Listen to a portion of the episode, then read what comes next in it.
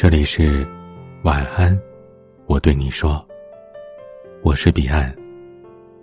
想要收听更多节目，欢迎关注我的微信公众号 DJ 彼岸。闺蜜跟我讲过一件有意思的事儿，发生在她家毛毛刚三岁多点的时候。那天，她家奶奶带着毛毛在小区里玩，在一棵树下，毛毛捡到了一根树枝。上头缀满了有些枯黄的小花。正当毛毛陶醉的欣赏着自己的新收获的时候，一个差不多年龄的小女孩走过来，一把夺走了她手里的树枝。毛毛要咧嘴哭，奶奶立刻安慰她说：“啊，没事没事就是一根枯树杈，让姐姐拿去玩一下，大方点啊。”嗯，没错，这闺蜜家跟小女孩家是认识的。奶奶碍于情面。同时也觉得只是一根树枝的确是微不足道，于是忙着安慰自家的孙子，又重新去地上捡了一把树枝。然而看着奶奶手里的树枝，毛毛直摇头，他只想要回被夺走的那一根。毛毛的眼睛死死的盯住女孩子的手，女孩的妈妈开始批评女孩：“快还给弟弟，你这样不乖啊！”没想到这女孩不听。不仅不听，他还一本正经的对毛毛说：“你别难过了，我就玩一下，好朋友要分享啊。”这话一说出口，旁边的大人都听乐了，甚至还有人夸这个孩子够聪明。就在这时候，闺蜜从外头回来，看到自己的小家伙正在一脸的委屈，想哭又不敢，呆呆的站在那里。了解情况之后，闺蜜二话没说，就微笑着走到小女孩的身边。很轻松的就从女孩的手里拿回来那根树枝，对小女孩说：“宝贝，这是弟弟的东西，不是你的。”女孩先是一愣，然后哇的就哭了起来。女孩的妈妈面露怨色，手忙脚乱的去哄孩子。旁边的一众人都看傻了眼，不说话了。孩子奶奶有些尴尬的打圆场，同时责怪自己的儿媳妇：“哎呀，你怎么这么大人了还这么不懂事儿啊？”闺蜜忍着一肚子的火，似乎是对那个女孩妈妈说，也似乎是对身边看热闹的大家说的：“对不住啊，我只想让孩子们明白，该是谁的东西就是谁的，这是个基本法则。如果谁的力气大，这东西就归谁；谁弱小，谁活该。那这个世界不就黑白颠倒了吗？”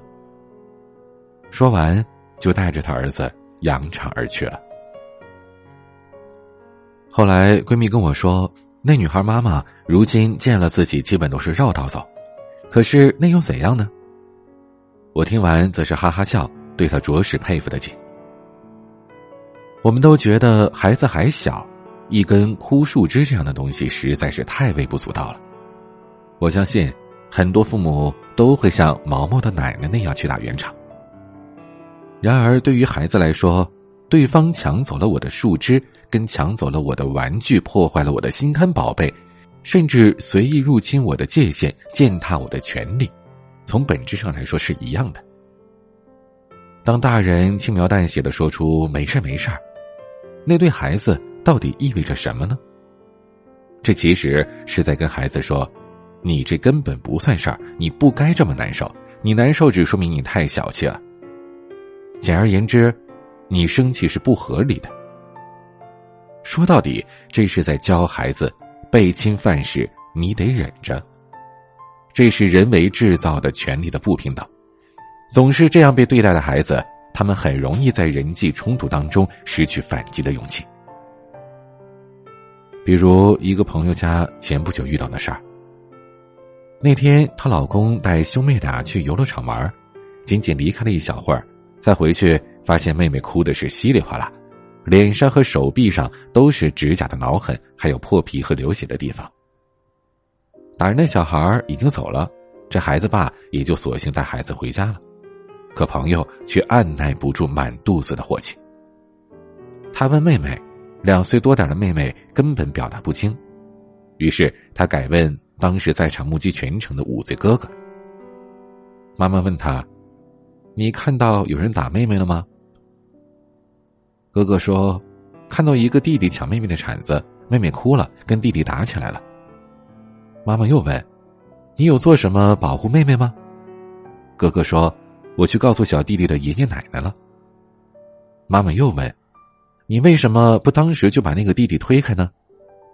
哥哥说：“弟弟也很小，我去打他推他，他也会哭的。”朋友当场就急了，嗓门也不由得提高了八度。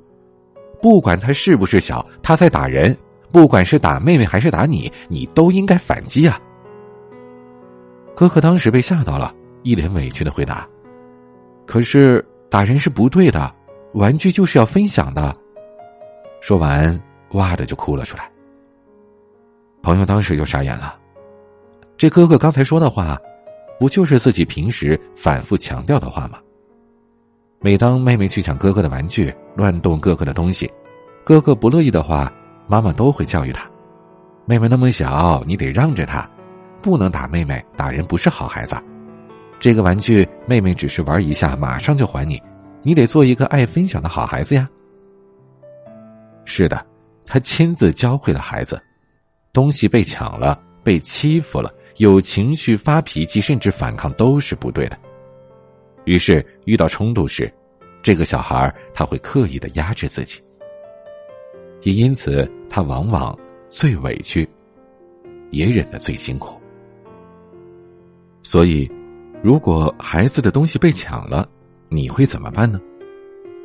如果你的孩子还很小，在五岁以内，他手里的一个玩具、一本书、一只皮球，亦或是一片土地上捡回来的树叶子被抢走了。如果他可怜兮兮的看着你，你会碍于面子安慰孩子，还是干脆帮孩子要回来呢？答案当然是后者。物归原主，首先可以教会抢东西的孩子，谁的东西就归谁，这是人际关系当中最起码的界限。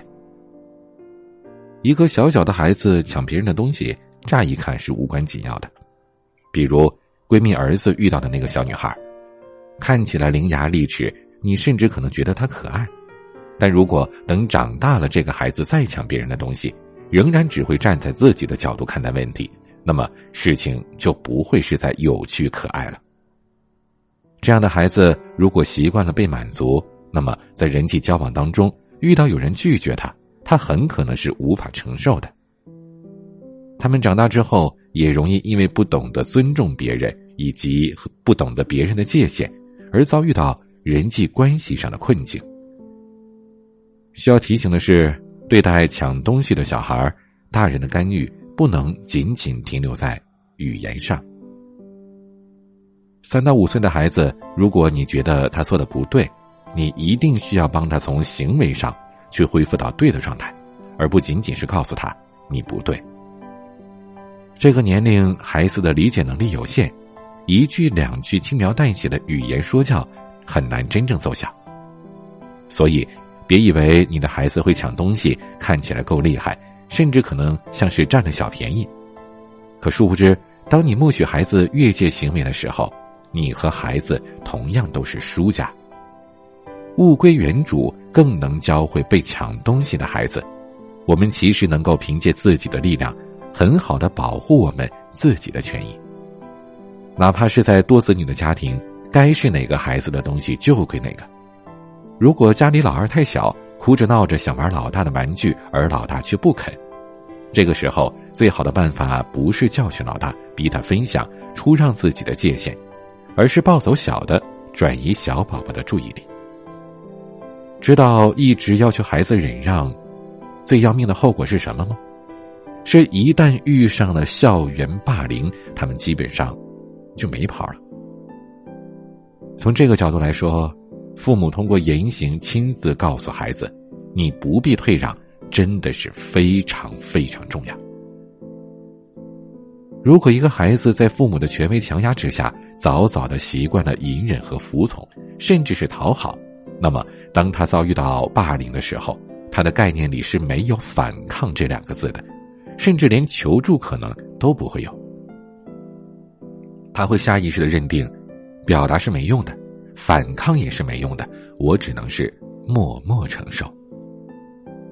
如果一个孩子总被校园霸凌者欺负，却无力回击，那么很可能他已经在自己的家里被自己最亲的人欺负过千百次了。无论是任由孩子东西被抢而不作为的父母，还是默许孩子抢东西的父母，其实他们都犯了一个相同的错，那就是界限模糊。父母界限模糊，孩子没办法过得真正自在。有界限的家庭，才能真正的养出懂得保护自己，在人际关系当中知道分寸的孩子。何为有界限的家庭呢？他们一般会有以下特征：有爱的、民主的、容许不同意见存在的。再往细一点说，这个家庭应该是这样的：不强迫孩子分享，不随意处置孩子的所有物，鼓励孩子用语言说出自己的需要。当孩子觉得不舒服，允许他理直气壮的说不，接纳孩子的坏脾气。不害怕孩子的负面情绪和感受，尊重孩子的界限，不以爱的名义要求孩子绝对服从自己，要保有父母自己的底线，不要因为爱的缘故一味的服从孩子。上述最后一点最重要，也是最难做到的，因为难，才更要我们去努力。父母自己一定得有自己的底线和必要的界限。父母是有界限的父母，孩子也才能够有空间去发展属于他们的力量。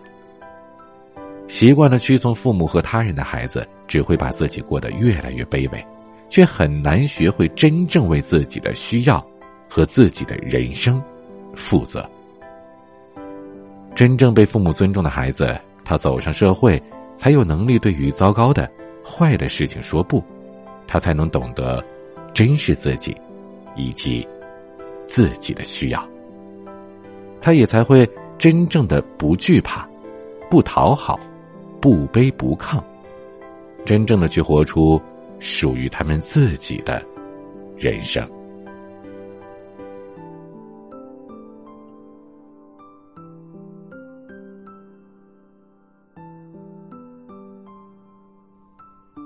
今天的分享就到这里。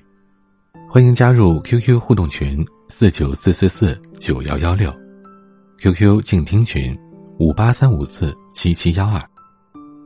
微信群请加管理员微信“彼岸家族”的全拼。微博和公众号请搜索 “DJ 彼岸”添加关注。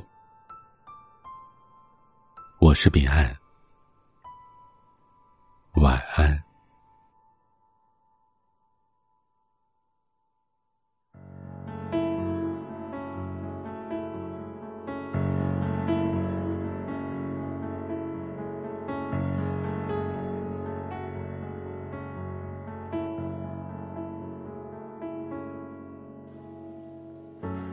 就这样告别山下的家，我实在不愿轻易让眼泪流下。我以为我并不差，不会害怕，我就这样自己照顾自己。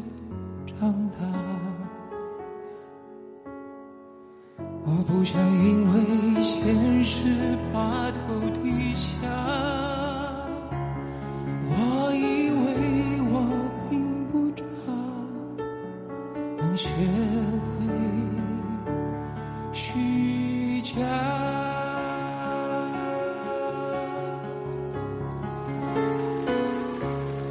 怎样才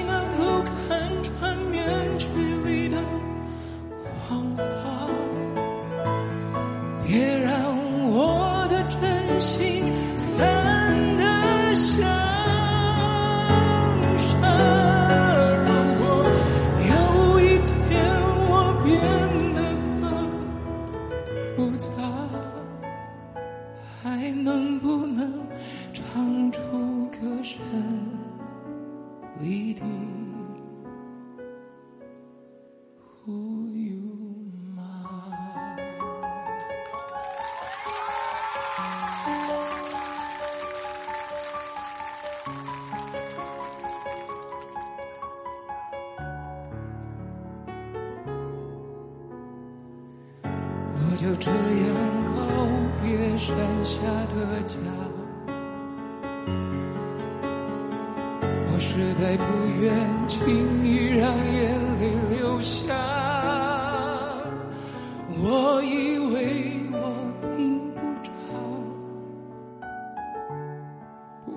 你害怕。我就这样自己照顾自己长大。我不想因为现实把头低下。